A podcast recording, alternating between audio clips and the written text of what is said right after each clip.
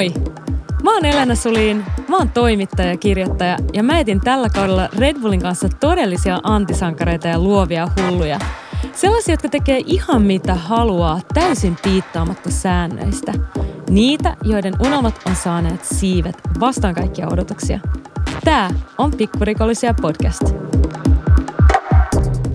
Anniina Tikka tunnetaan kansainvälisesti nimellä B-Girl AT. Mutta kuinka moni kotisuomessa tuntee kuusinkertaisen Suomen mestarin ja miltä se oikeastaan tuntuu, kun tanssi ei kulje? Tervetuloa pikkurikollisiin Annina Tikka B-Girl AT. Miten menee? Oikein hyvin. Kiva olla täällä. Kiitos kutsusta. Sun nimi tosiaan pomppasi esille, koska mä, mä, mulla ei mitään ajatusta ollut, että kuka, kuka sä oot. No, tässä on nyt tota, breikkailtu aika monta vuotta. 2004 mä oon aloittanut breikkaamaan, mutta mä oon oikeastaan tanssinut koko elämäni. 95 on aloittanut pikkutyttönä tanssimaan kaiken näköisiä lajeja ja 2004 sitten breikkaus löytyi omaksi jutuksi ja sitä on tehty intohimolla ja se on nyt sitten, siitä on tullut pikkuhiljaa oma ura ja se on kyllä siisti, ja siis sä voit pitää mua ihan täysin moukkana, sehän on vaan mummoka, että jos katsoo esimerkiksi Instagramiin, niin sulla on 24 000 ihmistä, jotka tuntee sut, ja sä oot kansainvälisesti hirveän niin kuin tunnustettu tähti nimenomaan breikkauksen saralla. Mikä siinä on, ettei suomalaiset sitten jotenkin ehkä tunnista vielä? Hyvä kysymys. Mä veikkaan, että ehkä kans tota, breikkaus on Suomessa kuitenkin niin marginaalilaji, että kuitenkin suhteellisen vähän harrastajia – niin kuin, to, taso on todella hyvä ja ollut to, tosi pitkään jo tosi hyvä, että se on niin kuin, ihan maailmalla tunnettu kyllä. Niin kuin suomalainen breikkaaminen ollut jo vuosia, mutta tota, ehkä se jotenkin sitten Bonfankin jälkeen, Bonfunk MCsin jälkeen niin kuin koki pienen sellaisen laskun sit harrastajamäärissä, niin ehkä sitten tota, ihmiset ei ole edes ehkä osannut ajatellakaan, että täältä löytyykin oikeastaan aika hyviä tekijöitä. Se nimenomaan toi jännä, että sä sanot just Bonfunk MCin, koska mä rupesin, mä istuin kotona, että mä että okei, okay, no ruvetaan nyt vähän niin kuin fiilistellä, että mitä tämä haastattelu voisi olla. Ja sitten mä aloin miettimään tätä breikkiä ja sitten mä ajattelin ensimmäisenä Beastie Boysia ja sitten seuraavaksi mä ajattelin Ai niin joo, että Bombfunk MCs. Joo, siis Bombfunk MCs oli ihan mielettömän kova juttu ja mä itse en silloin vielä aloittanut breikkaamaan, mutta mun pikkuveli, joka on kaksi vuotta nuorempi, niin se ja koko sen luokka breikkasi ja ne treenasi aina tuulimyllymme ja olkkarilattialla ja isi luki netistä englanninkielisiä ohjeita, että mitä pitää tehdä ja käsi oikein, käsi tohon noin ja näin, niin tota, siitä niinku, se oli itsellekin ensimmäisiä kosketuksia sit tähän lajiin. Ja sitten tosiaan vasta myöhemmin mä itse sitten rupesin seuraamaan pikkuvelen jalanjäljissä niin sanotusti, mutta se on kyllä lopettanut jo. Sä oot jatkanut vain. Kyllä. Mua vähän tietenkin kiinnostaa se, että esimerkiksi mä vertaan jotain niin kuin breikkaamista vaikka skeittaamiseen ja tuntuu, että skeittaaminen on samalla lailla, että se menee ylös ja alas vähän se suosio, että puhutaan niin kuin kymmenen vuoden sykleistä esimerkiksi, niin olisiko breikkaamisen kanssa jotain tällaista samantyyppistä? Joo, on tota, breikkaaminen on niinku kasarilla ollut tosi iso juttu, kun on ollut tämmöisiä leffoja kuin B Street ja Wild mm. Style ja tällaisia Hollywood-leffoja, missä on hiphoppi ollut sitten eka kertaa, niin tota, ne on sitten niinku levittänyt hiphopin ympäri maailmaa ja sitten sen tiimoilta se on myös sitten niinku breikkaaminen ja muutenkin hiphoppi lähtenyt niinku Japanissa ja oikeastaan kaikkialla täällä Suomessakin jengi katsonut niitä leffoja mm. ja niinku ruvennut breikkaamaan sitten, niin silloin se on sitten ollut se ensimmäinen aalto täällä niinku maailmanlaajuisesti. Ja tota, sitten Ysärillä oikeastaan sanotaan, että breikkaaminen oli vähän niin kuin kuollut. Että oli ihan muutamia, oikeastaan jenkit oli niin kuin melkein kaikki lopettanut. Ja sitten Euroopassa oli oikeastaan ihan muutamia tyyppejä, jotka niin kuin breikkasi täällä ja ne, niin kuin, ne luuli, että että breikki on kuollut. Ne luuli, että ne on ainoat, jotka tekee sitä. Ja sitten oikeastaan täällä Suomessakin on ollut muutamia tyyppejä, jotka on koko aika, ihan niin kuin yksi, kaksi tyyppiä, jotka on koko sen ajan niin kuin vetänyt.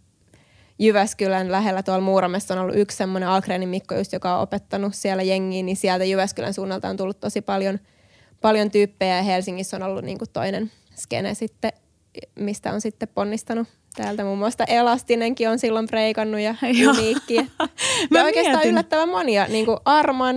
Si- mä, mä mietin Arman Alisadista. Mä että onko jopa niin kuin, ei kai Sasha Remling, ehkä se on ollut sitä jotain stressari, eikä me tarvitse nyt nembroppaa sen enempää. Yeah. Mutta mä mietin just, että mun mielestä niin kuin Arman Alisad on ainakin ollut jonkinlainen niin kuin original b-boy yeah, Helsingissä. Yeah. Mä jotenkin uskon, että se on myös niin kuin monelle tuonut semmoista itsevarmuutta ja breikkaamisesta, mitä mä itse aina mietin, että siitä ainakin oppii sen, että itse tehdään kaikkia, itse tehdään se duuni, että sä niin kuin löydät siitä sen itsevarmuuden, että kyllä niin kuin työnteolla sitten opitaan asioita ja niin kuin saavuttaa asioita myös. Jotenkin ehkä ne on siitä oppinut sitten myös niin kuin saanut jonkinlaista semmoista meininkiä siihen omaan juttuun. Ja sitten niin, se on niin, ehkä totta. vaihtunut se niin kuin intohimo, mutta sieltä se b-boy tai b-girl meininki on niin kuin pysynyt siellä. Että jotenkin se on semmoinen, mikä tulee niin syvältä semmoinen itsevarmuus ja tekemisen meininki. Siistiä, kuinka paljon sun niin tuossa omassa tanssia persoonassa on sua itseäsi vai ootko kehittänyt itsellesi jonkinlaisen alter egon, joka tekee eri lailla? No ehkä silloin aluksi, kun alkoi breikkaamaan, niin se oli tosi pitkälti sitä, että mä kopioin, mitä mä opin mun opettajalta mm. ja mitä mä näin videoissa ja näki vaan kaikkea tosi siistiä, niin halusi tehdä itse samalla tavalla. Mutta vuosien mittaan sitten on lähtenyt sitten ehkä kumpuamaan se, että kuka mä niinku oon, miksi mä teen tätä ja miten mä teen tätä, niinku, että se näyttäisi multa iteltäni, niin pikkuhiljaa se on alkanut sitten löytyä se oma, oma tyyli ja läsnäolo siihen juttuun enemmän. Mua kiinnostaa hirveästi nimenomaan sinä niin kuin taiteilijana ja tanssijana, mutta ketkä on ollut sun opettajia? Suurimpia opettajia on ollut Girl Taija, joka on mun ryhmästä. Eli silloin kun mä aloin 2004 breikkaamaan, niin mä kävin Taijan ja sitten oli Focus, joka on mun poikaystävä nykyisin ja sitten oli semmoinen Vortex Mikko niiden kurssilla, niin ne oli niin kuin ensimmäiset jotka breikkiä opetti ja sitä ennen on ollut paljon muitakin opettajia, muiden tanssityyliopettajia, mutta täällä Suomessa oli semmoinen kuin B-boy Ätä, Dennis Nylund, joka oli myös tosi iso, jolla oli tosi iso vaikutus mun tyylin ja mun niin kuin foundationin kehittymiseen ja siihen koko lajin ymmärtämiseen. Oli tosi monia muitakin, mutta alkuun ne oli kaikki niin kuin suomalaisia, että ehkä sen jälkeen alkoi sitten tulee kansainvälisiä inspiraatioita vasta. Mutta... Oliko noista yksi siis nainen? Joo. Joo, ja Taija on siis ihan ollut maailman paras silloin, kun mä oon aloittanut breikkaamaan, että mulla on ollut tosi hieno niin kuin mm. chanssi, että mä oon ollut siinä ihan vieressä ja päässyt mestarioppeihin suoraan, että se on ollut ihan mieletön, mieletön juttu ja mä oon tosi, tosi kiitollinen siitä. Kuinka vanha sä olit silloin, kun sä aloitit? Mä olin ehkä 14. Siis mä oon nyt 29. Tämä oli mun sneaky kysy, Hyvä. Niin 14, eli mä oon varmaan about samanikäisenä ottanut vähän jotain breikkitunteja siellä ehkä Helsingin Footlightilla tai jossain. Okay. Sitten itsellä oli vaan sillä, että ei, tää ei, niinku, ei se niinku natsannut millään tuossa. Miten sä löysit sen tanssin tai miltä se niinku alkoi pikkuhiljaa tuntua sitten? No ennen joku mä aloin breikkaamaan, niin tanssi oli tosi iso osa mun elämää. Ihan niin kuin kaikki, ei kaikki, mutta suurin osa kavereista oli tanssijoita ja jotenkin se pyöri siinä. Mä, ol, mä olin jo sellaisissa kisaryhmissä, showtanssia ja hiphoppia tanssittiin, niin se oli jo tosi semmoinen lifestyle siinä, siinä vaiheessa, että mä tanssin ihan sikapaljon ja se oli mulle jotenkin semmoinen, missä mä pääsin olemaan oma itteni ja niin kuin rauhoittumaan sitten jotenkin olen niin vaan, vaikka tanssitunnilla on hirveästi porukkaa, mutta silti mm. se oli niin kuin se aika, kun mä olin itteni kanssa siinä ja oman kehoni kanssa ja musiikin kanssa, niin se oli mulle jotenkin tosi semmoinen tärkeä asia. Sitten mä nyt hävitin jo sen, että mikä mä, oli kysymys. Mua, mua itse asiassa oikeasti kiinnostaa se, että minkälainen, sä sanoit, että jotenkin sä oot rauhoittunut sieltä tanssitunnilla, niin minkälainen sä olit silloin nuorena?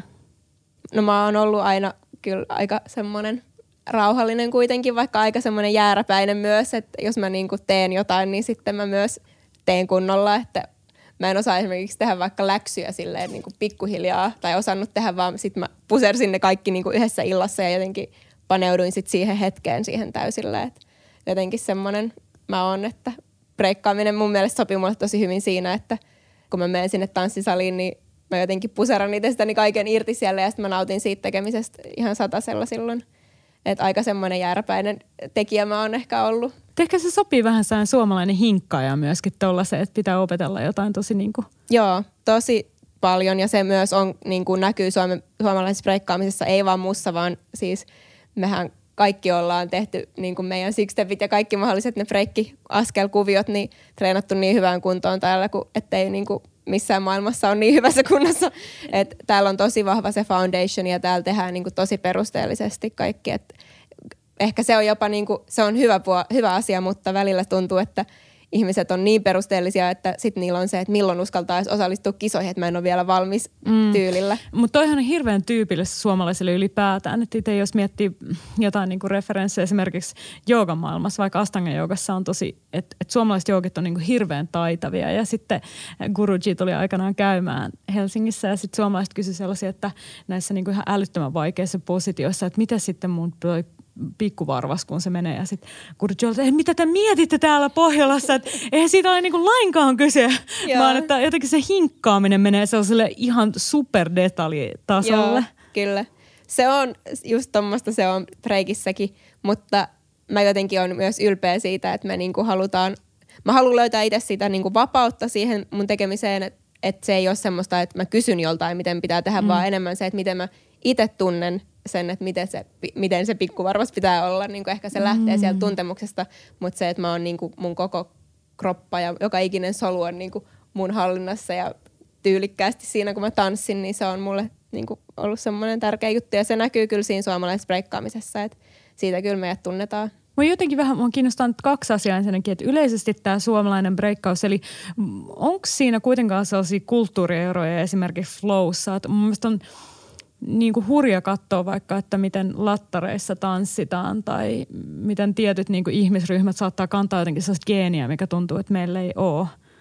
Kun miettii, niin ehkä niin kuin ensimmäisenä ei tule mieleen, että su- mm. suomalainen olisi niin kuin tosi hyvä niin kuin breakdance-kansa mutta, tai breikki-kansa, mutta mm. se jotenkin, jotenkin se niin kuin on niin semmoinen kuitenkin semmoinen, tässä, siinä ei niin kuin, vaikka siinä onkin tavallaan se semmoinen asenne ja semmoinen, niin kuin, että pitää olla jossakin määrin niin kuin, vähän pientä sellaista jenkkimäistä sellaista niin kuin New Yorkimaista semmoista asennetta siinä, niin kuin se on lähtenyt sieltä, ja kun me battlataan, niin meihän pitää olla tosi itsevarmoja, ja me ei voida vaan niin kuin olla silleen, että anteeksi, mä oon olemassa tyylillä, mutta jotenkin siinä kuitenkin on semmoinen se suomalainen sisu, mikä sopii siihen, ja semmoinen niin tekeminen, ja niin kuin, mm. ei puhuta, vaan tehdään, mm. ja näin, niin se on ehkä mun mielestä se, mikä jotenkin siihen sit sopii. Ja myös se, kun me tanssitaan ringeissä, niin silloin me ei esiinnytä. Silloin me, niin kuin mäkin itsekin, mä, mä tanssin itselleni ja se on vaan, niin kuin, mä yritän oikeastaan sulkea jopa sen kaiken siitä ympäriltä pois. Se tanssirinki on mulle semmoinen uusi maailma, mihin mä pääsen astumaan ja mä oon niin kuin itteni kanssa ja koitan olla siinä hetkessä vaan läsnä ja se on semmoinen niin kuin meditaatio mulle, semmoinen kehollinen meditaatio niin tota, se, mun mielestä se jotenkin sopii siihen suomalaiseen just, että niin kuin sit me ollaan siinä ja tehdään ja jotenkin niin kuin sen mä näen, että se on semmoinen joku suomalainen juttu kanssa. Ke- kerro vähän tuosta kehollisesta meditaatiosta. Miltä tanssi sun kehossa niin kuin vaikka nyt tuntuu? Nykyisin mä, kun mä tanssin, niin mä koitan mahdollisimman vähän miettiä mitä liikkeitä. Aikaisemmin tietenkin piti miettiä ja treenata se tekniikkaa ja hioa ja hinkuttaa ja näin. Mutta tota, nyt se on just koko aika enemmän ja enemmän niin kuin menossa siihen, että se on vaan se mun läsnäolo ja se mun meditaatiohetki, niin se on menossa siihen ja se on oikeastaan sitten jotenkin semmoinen mun omassa mielessäni semmoinen master level, että sä pääset sinne, että sä et enää, sä oot niinku ihan täysin vapaa ja sä vaan voit tehdä ihan mitä sä haluat eikä sun tarvitse miettiä. Niin se on niinku se, mihin mä henkisesti tähtään nykyisin, mm. että enää, enää ei niinku mulle on niin tärkeää, että mitä liikkeitä mä teen, vaan se just, että se koko aika flowaa ja mä oon koko aika yksi ja sama musiikin kanssa. Mm. Eli että se musiikki ohjaa mua ja että se olisi just se, että se ei ole sellaista väkinäistä mitään yrittämistä, vaan että oikeasti se kaikki lähtisi vaan niin kuin mun sielusta ja jotenkin, että se on niin, kuin niin sellaista vapaata. Niin se on aina, siihen ei aina todellakaan pääse. Me puhutaan niin kuin flow-tilasta, mm. että pääsee semmoiseen, että autopilotti ohjaa mua mm. ja musiikki ohjaa. Niin siihen ei todellakaan aina pääse, mutta se on se, sit se siistein fiilis, mitä siitä breikkaamisesta saa. Ja kyllä niin kuin si, se on jo ihan alusta alkaen ollut se, niin kuin mitä aina tavoittelee, kun on mennyt tanssitapahtumiin ja niihin rinkeihin tanssimaan, niin se on aina se, että jotenkin koittaa hakea sitä läsnäoloa ja semmoista niin kuin fiilistä. Ja jotenkin se on semmoinen, mä itse tosi usein, en nyt meditoi, mutta joten, jollakin, jotakin sinne päin aina ennen niin kuin kisoja ja tanssitapahtumia, niin kuin, että mä koitan vaan hakea sitä läsnäoloa. Mä saatan kuunnella tosi chilliä musaa ja ihan vaan niin kuin olla vaan sille fiilistellä, miltä musta tuntuu laittaa silmät kiinni ja vaan niin kuin koittaa hakea sitä läsnäoloa ja tunnustella, miltä mun kädet tuntuu ja miltä mun jalat tuntuu ja semmoista niin kuin kehollista tie- tietämystä tai tuntemusta. Ihan se, mitä katsojat ei tässä niin kuin, tai kuuntelijat ei tietenkään kuule, on nimenomaan se, että kun sä mietit tuota tilannetta, niin sä olit jotenkin liikkumaan tuossa haastattelutuolissa ja vähän silleen, että mä voin niin nähdä tämän tai miten tämä mm. voisi mahdollisesti tapahtua. Joo. Mutta toihan täytyy olla jonkinlainen niinku super master level, missä se jotenkin sun eh, niinku kehon hermotus on sillä tasolla, että sun ei tarvitse määrätä sitä mitenkään, vaan että se vaan liikkuu niin nopeasti. Niin, ehkä se on sitten se sen hinkuttamisen tota, t- tulos, että sitä ollaan treenattu, niin sitten ne niinku tulee sieltä selkäytimestä, ettei niitä tarvitse silleen miettiä. Ja kyllä mä vieläkin mietin, mutta sitten mä tavallaan, jos mä mietin, niin sitten mä huijaan itteeni tavallaan siinä, koska mm. se ei mm. ole se, mulle se ei ole tärkeää, miltä se näyttää, vaan miltä se tuntuu. Ja sitten jos se tuntuu sille, että mä pakotan jotain, niin sitten mä huijaan vaan itteeni. Ehkä katsojasta mm. saattaa näyttää hienolta, mutta mä en itse koe sitä semmoista samanlaista tilaa kuin silloin, kun mä oon ihan niin kuin mielityhjänä ja päästän itteni siihen flow-tilaan. Mitä on sitten ne päivät, kun flow ei vaan löydy? Niitä on usein myös. Ja sitten niin kuin treenataan tekniikkaa, joskus sitten ei treenata jos, se, jos siltä tuntuu, niin nykyään mä oon myös yrittänyt oppia siihen, että aina ei tarvi onnistua. Mm. Mä oon mm. aika perfektionisti mm. ja sit mä oon ollut aika silleen, varsinkin nuorempana jotenkin, jos mä en pääse jos ei ole hyvät treenit, niin mä oon ihan raivoissaan itselleni. että et niin on pitänyt opetella myös siihen, että mä en ole mikään kone, että aina se ei onnistu. Mm. Välillä on ok ottaakin päikkärit eikä mennä treenaamaan. Että semmoista itselle lempeyttä myös yrittänyt opetella. Niin, toihan on varmaan niin kuin kaiken taiteen tekemisessä niin kuin se vaikein asia jotenkin, että yrittää opetella sitä, että ehkä se kaikki tekeminen on jotain prosessia, eikä vaan niin kuin, että Kyllä. taide on tuote, Jep. että sä valmistut ja valmistat jotain jatkuvasti vaan. Jep, nimenomaan toi just toi on tuohon niin paljon nyt panostanut itse silleen, että koittaa olla kiitollinen siitä matkasta, eikä vaan niistä, niin kuin, mm. että mitä tulee – mitä, mitä tuloksia tulee kisoista tai mitä on joskus tapahtumassa, vaan koittaa nauttia jokaisesta treenistä ja jokaisesta päivästä. Ja ei mm. vaan pelkästään tanssissa, vaan muutenkin elämässä niin mm. koittanut löytää semmoista. Mutta huom, tämähän on sellaista, mikä tulee vanhenemisen kautta, että tällaista niin jodaleveliähän ei hirveän moni kauhean nuorena ehkä niin, kyllä, saavuta. Mutta mä uskon myös, että toi tanssiminen on semmoinen, mikä myös auttaa tuossa prosessissa, koska jotenkin tanssijana sun pitää niin tuntea itsesi kun sä oot, jos sä esiinnyt, niin sä oot niin alasti siinä ja sä niin kuin asetat itse kaikkien eteen siihen ja sitten varsinkin kun me freestylataan, me ei suunnitella etukäteen, mitä me tehdään, niin se mm. pitää niin kuin löytää se rauha siihen, koska jos sä panikoit mm. siinä, niin eihän susta tule mitään enää ulos silloin. Sitten se menee ihan niin kuin plörinäksi koko homma, että tavallaan sitä mielenhallintaa on pitänyt, se on pakko, se kuuluu niin kuin tanssijan uraan, jos esiintyy mm. ja tekee, sen on vaan pakko niin kuin jotenkin löytää ne omat keinot löytää se semmoinen niin. leveli sieltä. Toi on hauska, että puhut niinku perfektionismista, koska sehän nyt on varmaan muutenkin tanssijoiden ammattisairaus. Mutta mietin, että kuinka kilpailuhenkinen sä oot sitten? No oo, mä oon ollut tosi kilpailuhenkinen ja aina mä oon ollut silleen, että mä haluan oppia kaiken. Ja ehkä se ei ole ollut edes silleen muita kohtaan kilpailuhenkistä, vaan ehkä itteeni kohtaan enemmänkin. Ja sitten aina jos niin kuin, joku tekee jotain, niin mäkin haluan ja sit mä oon itselleni tosi ankara, että mäkin haluan oppia toi. Ja ollut, heti. Niin, heti. että oon mä ollut niinku todella ankara itselleni, mutta ehkä siitä, sitäkin on niinku lähtenyt jotenkin, ehkä siitä, siinäkin on kasvanut sitten, että alkanut silleen löytää sitä rauhaa ja ei ole aina pakko olla paras ja se on mm. ihan ok välillä hävitä. Niin ja sitten ehkä säkin oot kuitenkin, oot sä nyt kuusinkertainen Suomen mestari, että kyllähän sä oot muutamia voittanutkin. No muutamia joo. Niin en tota, no ehkä niinku Suomen mestaruuksista, mikä itselle merkkaa paljon, on se, kun voitti ton avoimen sarjan Suomen mestaruuden, eli oli miehiäkin siellä vastassa, niin se oli mulle semmoinen unelmien täyttymys kyllä, että se oli niin kuin, tosi hyvä fiilis siitä. Yes. Joo, ja sitten toinen, ö, mitä niin kuin maailmallakin on, niin mulle isoimpi juttuja on just ne ollut, kun mä oon pystynyt miehiä mm. voittamaan. Että IBE on semmoinen Hollannissa järjestettävä tapahtuma, niin mä ekana naisena voitin siellä semmoisen tosi arvostetun footwork battlen, niin se oli kans mulle semmoinen, että se oli niinku siistiä. Oliko se tämä tämmöinen focus on footwork? Joo, joo, just se. Joka on ilmeisesti tämän breikkauksen, teillä ei MM-kisoja ole, mutta joku verrannollinen No joo, kilpailu? niitä on aika paljon. No siis se on, footwork on niinku se breikkauksen osa-alue, missä tehdään lattialle, et ei ole niitä sellaisia isoja temppuja, vaan mm. niinku niitä, missä on kädet maassa ja jalat vipeltää siinä. Ne, mitkä näyttää itse, itse asiassa katsojalle vähän sellaiselta hebehepeltä. niin, ehkä semmoiselta. Mutta tota, se on ehkä semmoinen niinku mun oma intohimo ollut breikkauksessa, niin sit se, sen takia se oli varsinkin, niinku, että siihen mä on, niinku, sitä mä rakastan, niin siinä oli niin sit siisti myös pärjätä. Sä oot itse asiassa joskus sanonut sitä, että, että sä nimenomaan et halua keskittyä sellaiseen sirkustemppuiluun, missä tehdään korkeata paljon akrobatiaa. Joo, mulla oikeastaan se on aina, että miten sä teet eikä mitä sä teet. Jos sä teet niitä sirkustemppuja, niin sit tosi usein näkee, että se ei ole sit niin semmoista flowaavaa. Mm. Että sit jos tekee, niin sehän on tosi hienoa, mutta sit se pitää myös löytyä sieltä se flow ja se kaikki niinku hieno mekaniikka siihen mukaan, että jos keskittyy pelkästään siihen isoon volttiin, niin sitten tosi usein se jää aika semmoiseksi paljaaksi se suoritus, että se on vaan, sit, vaan se voltti, mutta sitten kun siinä on niin kuin tanssissa on niin paljon kaikkia muitakin asioita ja sitten jos sinne saa kauniisti sidottua niin kuin mukaan ne voltit, niin sitten mm. se on mm. hienoa, mutta tosi usein on niin kuin ääripäät on just se, että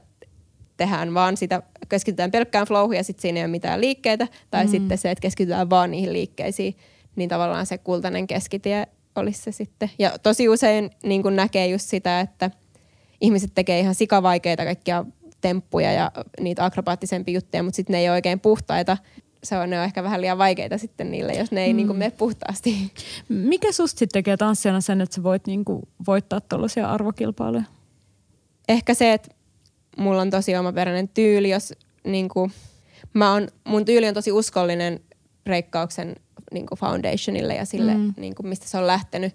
Et mun tyyli on tosi lähellä semmoista New York-tyyliä, niin kuin kasari, kasari New York-tyyliä. Rocksteady Crew on ollut niin kuin semmoinen iso inspiraatio Suomen breikkaukselle, joka on sitten tullut niin kuin sukupolvien tai tyyppien ketjuna mulle päätynyt, mm. koska mun isommat inspiraatiot on ollut suomalaisia breikkareita aluksi, mm. mutta ne on kattonut sitten sinne New Yorkiin päin siinä, se näkyy mun tyylissä ja siitä mua myös arvostetaan ja sen takia mun opettaminen esimerkiksi on tosi haluttua, mm. koska se on tosi niitä juuri kunnioittavaa, mutta mikä on ehkä sitten se, mikä tekee musta erilaisen on, että mä oon tanssinut kaikkea paljon muutakin just ennen breikkaamista, niin sitten mulla on ehkä semmoinen pehmyt groove, mikä niinku, tai tämmöinen pehmyt tapa liikkua, mitä, mikä on sitten niinku tekee siitä tosi omaperäisen. Mm. Ja sitä ei ehkä niinku näe sit niin paljon, että osaisi jotenkin olla erilainen, mutta silti kunnioittaa niitä juuri. Että tosi usein mm. sit menee vähän överiksi ja yritetään olla tosi erilainen, mutta sitten että siellä olisi kuitenkin se breikkauksen ydin ja se niinku ydinfiilis mukana, niin se ehkä sitten on semmoinen, mikä on niinku jotenkin loksahtanut kohilleen mulla. Ja myös ehkä musikaalisuus on semmoinen, mistä mua mm. mitä aina multa kysytään hirveän paljon, että miten voi olla, miten treenata tolleen musikaalisuutta, mutta mulle se ei ole koskaan ollut semmoinen, että mä mietin, mä aina haluan just, mä aina on semmoinen tuntia tyyppi, että mä en halua miettiä, mä haluan tuntea sen musiikinkin, mä en mm. halua niinku kuunnella, mitä siellä tapahtuu, vaan mä haluan olla läsnä ja tuntea sen, miten se miten mun kroppa liikkuu sen tahdissa. Että tosi usein vaikka jos mä katson mun omia videoita, niin mä oon silleen, oho, menipä hyvin musiikkiin. Ja mä en ole niinku yhtään miettinyt, enkä mä ois tajunnut mm. siinä suorituksessa. Se on vaan tullut sit jotenkin. Mutta ehkä se semmoinen tanssillisuus, minkä mä oon osannut tuoda myös sinne niihin lattiatason juttuihin, on se mun juttu.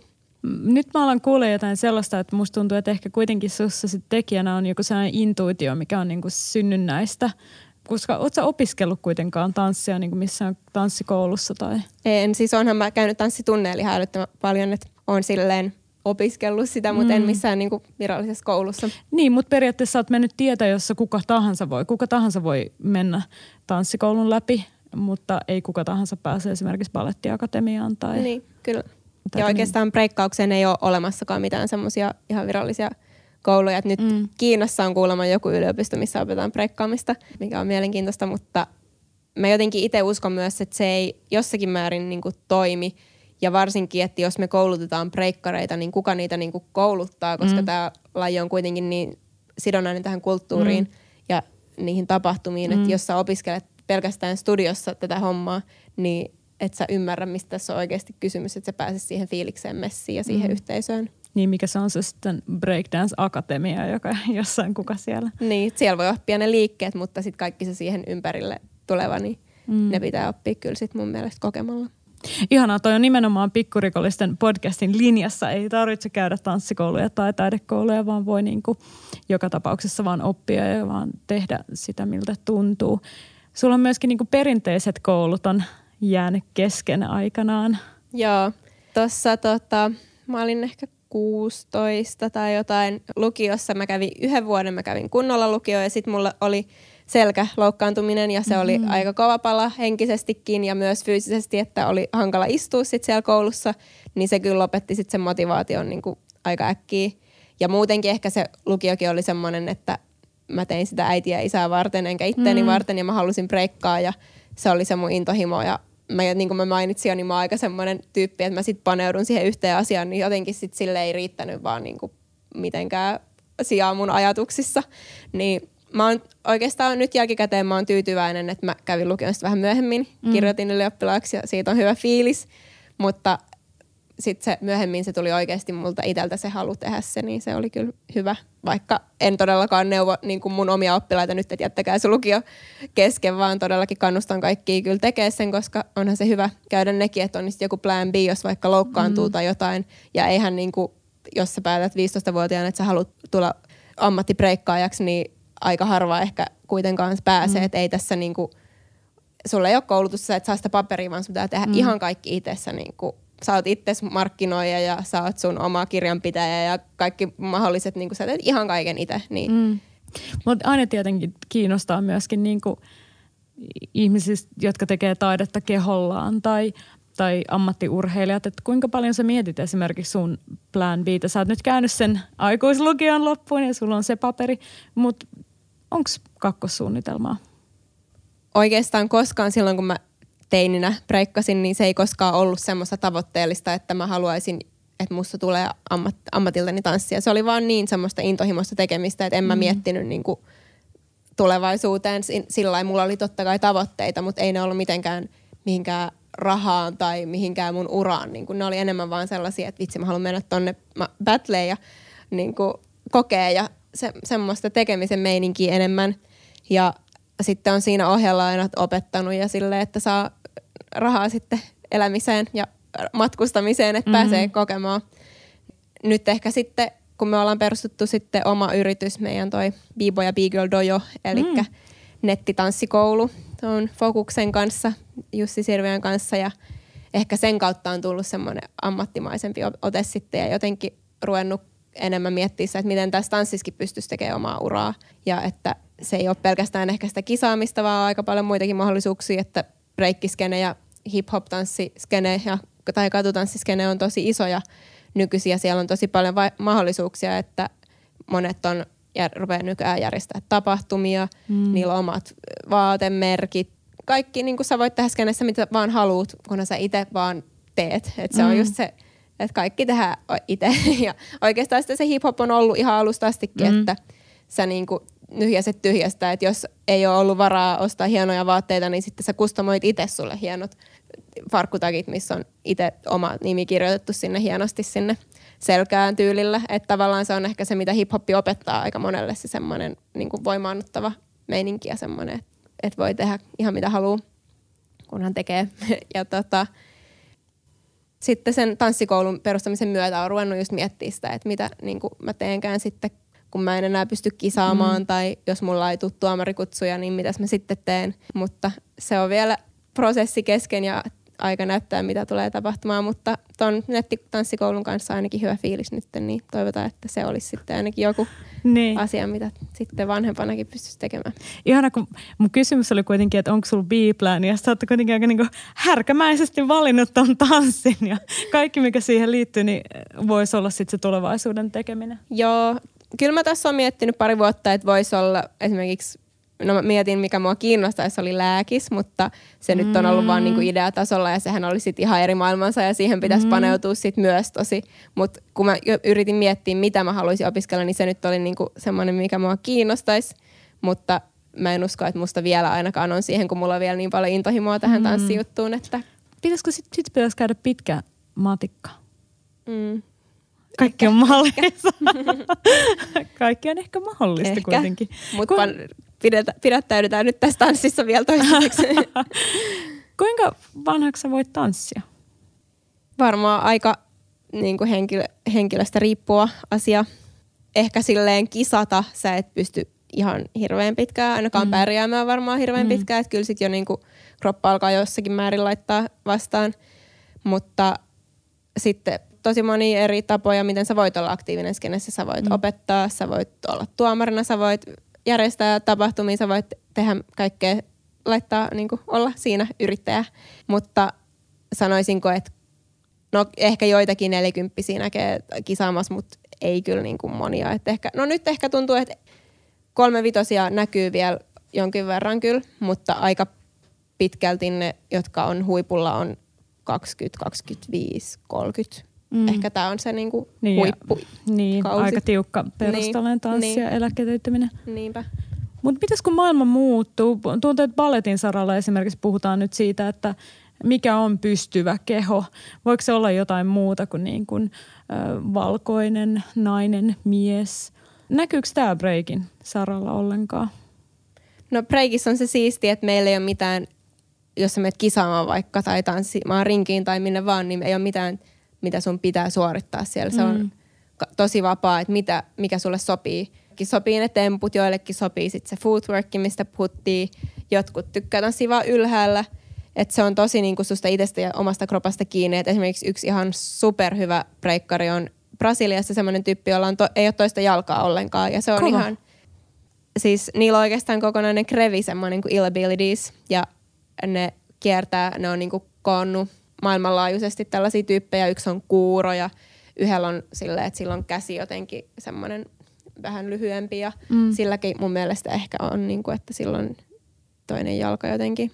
Mutta et, niin kaikilla on jotakin tällaisia ongelmia kropan kanssa, mutta ne on kaikki niin kuin, laittanut nyt niin kuin, eh, hyntyyt yhteen ja niin kuin, laittanut tätä puhaltaa yhteen hiileen ja niillä on ihan superhyvä meininki nyt ja ne on niin kuin, ollut siinä tosi inspiroivia varmasti tosi monelle, mm. jolla on tuommoisia ongelmia, niin että sä pystyt tekemään, koska täällä ei just ole sitä muottia, mihin sun pitää, vaan oikeastaan se on se sun oma vahvuus, että sä oot erilainen kuin mm. muut että sä voit tuoda omista heikkouksistakin, sä voit tehdä sen sun jutun ja sun vahvuuden. Mm. Eli esimerkiksi jos sä oot vaikka tosi iso tyyppi ja sit sä et pystykään niin kevyesti tekemään jotain liikkeitä, niin sit sä voitkin niinku ruveta leikittelemään sillä asialla, että sä oot tosi iso ja niinku, tällaisia, että sä voit niinku aina olla fiksu sen mm. sun oman kroppas kanssa ja kehittää oman tien, miten sä voit tehdäkin. Mutta just se brasilialainen, se on ihan superhyvä ja ne on pärjännyt kisoissakin tosi hyvin. Ne pääsi just Singaporessa oli sellaiset tosi isot kisat, niin ne pääsi tosi pitkälle. Mä en muista nyt pääskö ne finaaliin vai semifinaaliin, mutta tosi pitkälle. Ja se on ihan siis, sitä niin kuin, on ihan uskomaton katsoa, että oikeasti tuolla tyypillä ei ole toista jalkaa ja se pyörii paremmin kuin, tai tekee juttuja paremmin kuin tosi moni, jolla on niin kuin ihan molemmat jalat ja molemmat kädet, että se on ihan uskomatonta. Tämä on kyllä huikeeta. Joo. Tuosta heti nousee jotenkin mieleen se, että se itse oot kuullut Flow Mo Crewhun pitkään, Joo. niin kuinka tärkeää tuollainen niin kuin krevi on sitten tanssijalle? No se on tosi tärkeä. Tosi usein näkee sellaiset, joilla ei ole kreviä, niin sit jossain vaiheessa se innostus alkaa hiipumaan. Mm. Et jotenkin jos sä vaan yksin teet, niin se motivaatio on vaikea sieltä joka päivä repiä, mutta sitten kun sulla on se porukka siinä ympärillä, joilla on sama mentaliteetti ja sama fiilis, eikä pakosti edes, vaikka ne ei olisikaan siinä joka päivä, mutta se, että sä vaan tiedät, että ne on siellä mm. ja sitten kun on tosi tilanne, niin ne on sun puolella ja ne on, niin kuin, pitää sun selän, niin se on semmoinen niin kuin voimavara, mikä antaa sulle energiaa sitten treenata ja mennä skabaamaan ja kaikkea. On mm. se tosi tärkeä, se on kuulunut kyllä hip-hoppiin ihan alusta asti, että – ehkä se on nykyään niin kuin muuttumassa enemmän sellaiseksi yksilöllisemmäksi. Niin kuin esimerkiksi jos miettii vaikka räppäreitäkin, niin aikaisemmin on aina ollut kaikilla himmeet posset ja nyt ehkä enemmän se on semmoinen solo-meininki. Mm. Mutta tota, aika näyttää, miten se muuttuu. Niin mä ehkä jotenkin näen, että taas sitten toisaalta Suomeen tällainen krevi-ajattelu on nimenomaan tullut nyt, että kaikki nuoret tekijät esimerkiksi musiikin saralla on niin kuin esimerkiksi joku töiskollektiivi tai niin, no se on kyllä se siistiä. ryhmä. Niin ja onhan se tosi niin kuin semmoista voimaannuttavaa ja tosi mm. semmoinen, niin kuin heti tulee semmoinen yhteistekemisen fiilis, kun on semmoinen porukka. Että se on kyllä mun mielestä tosi tärkeää ja tosi hienoa, mm. että on tollasta. Ehkä just mitä mä itse Breikissä näen on se, että kun on ruvennut tulee vaikka isompia kisoja ja sitten nuoret katsoo niitä ylöspäin, niin sitten ne ehkä rupeaa liikaa miettiä sitä, että mä haluan tonne, eikä sitä, että mulla on nämä mun kaverit tässä, että tehdään ja mennään. Mm. Että ehkä mulle se on, mä en ole silloin kun mä aloitin, niin mä en ole kattonut juurikaan mitään videoita, mä en ole osannut olla netissä katsomassa, niin tota, tai löytää niitä videoita sieltä, niin mä oon vaan tehnyt ja mennyt ja kokenut, niin se on ollut, mä oon tosi iloinen, että mä oon elänyt sellaista aikakautta myös, että se on ollut niin siinä hetkessä aina, eikä siinä, että katsotaan mikä joku muu tekee, vaan mm. oikeasti se on niinku real life meininkiä eikä silleen ruudun takaa, vaikka sekin on hienoa, että on nykyään se mahdollisuus, niin kuin mekin voidaan meidän mm. tanssikoulun kautta tavoittaa, me opetetaan jengiä Ugandaan, joka, johon me ei mitenkään muuten niin kuin pystyttäisi pääsemään ja meillä on oppilaita siellä 40 maasta suunnilleen tällä hetkellä, että sehän on ihan huippuhienoa, että meillä on nykyään tämmöinen mahdollisuus jakaa mm. sitä myös, mutta sitten pitää taas tässäkin löytää se balanssi, että pitää muistaa myös niin kuin oikeat, oikean elämän kokemukset ja sitten se, että sä kuitenkin osaat käyttää sitä työkalua, mikä meillä on toi mm. internetti nykyään. Mm. Ehkä sitä enemmän meditaatio. Niin, ehkä meditaatio. ja mä pidin siitä sun ajatuksesta nimenomaan, että sä jotenkin tunnet kuitenkin sen lain historian ja kumarrat sinne juurille päin, etkä vaan niin kuin katso viimeisimpiä korealaisia muuveja jostain YouTubesta. Joo, se on ollut jotenkin tähän suomalaiseen breikkaamiseen kyllä ollut. Se on aina tosi vahvasti ollut siinä kyllä, että kunnioitetaan niitä juuria ja historiaa. Ja jotenkin se historian tunteminen ja niiden kaikkien tarinoiden ja kaiken kuuleminen tuo mulle niin paljon sitä fiilistä just, että mä niinku tiedän, mm. mikä tämä on ja mistä se tulee ja että sitten se ei ole vaan niitä liikkeitä. Se jotenkin antaa syvyyttä tosi paljon sille koko lajille mun itteni omassa päässäni. Sä, sä saat tanssin kuulostamaan jotenkin aivan ihanalta ja kaiken ton niinku liikkeen ja sitten sen palon ja tekemisen, mutta mitkä olisi sun sellaiset neuvot, sanotaan vaikka nuorille, joka tuntee sille, että ei vitsi, tämä kuulostaa tosi kovalta tai mun jutulta, tai että mitkä on ne ekat stepit kohti sit jotain suurempaa? No ekana ehkä kannattaa mennä tanssitunneille, koska se tekniikka myös on semmoinen, että se pitää opetella, vaikka mä puhunkin paljon siitä, että se on sitä, että mitä se, miltä se tuntuu ja mm. se on mm. sitä meditaatio ja sä oot sun itse siinä, mutta se pohja pitää olla siellä, jonka jälkeen sä pystyt lähteä niin kuin leikittelemään sen kanssa. Et tanssitunnit ja sitten mahdollisimman pian löytää omia tyyppejä siihen ympärille, jonka kanssa tehdä juttuja, sitä omaa kreviä niin sanotusti. Ei sen tarvi olla mikään virallinen krevi, mutta semmoinen treeniporukka on hyvä olla, mm. joka sitten pitää sitä inspiraatiota yllä ja sitten vaan matkustamaan ja kokemaan. Et matkustaminen on ollut kyllä itselle semmoinen tosi tärkeä, että näkee ja se antaa aina tosi paljon motivaatiota ja se on tosi tärkeää että mennään ja koetaan. Hyvä.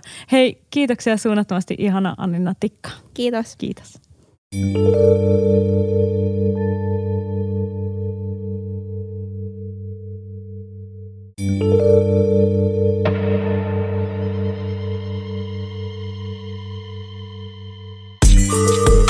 Kiitos, että kuuntelit. Ensi viikolla studiolla hämmentää huumeista hoilaava suomiräppäri OG Ullamaja, joka liikuttaa miljoonia. Mutta onko kaikki vain suurta sattumaa?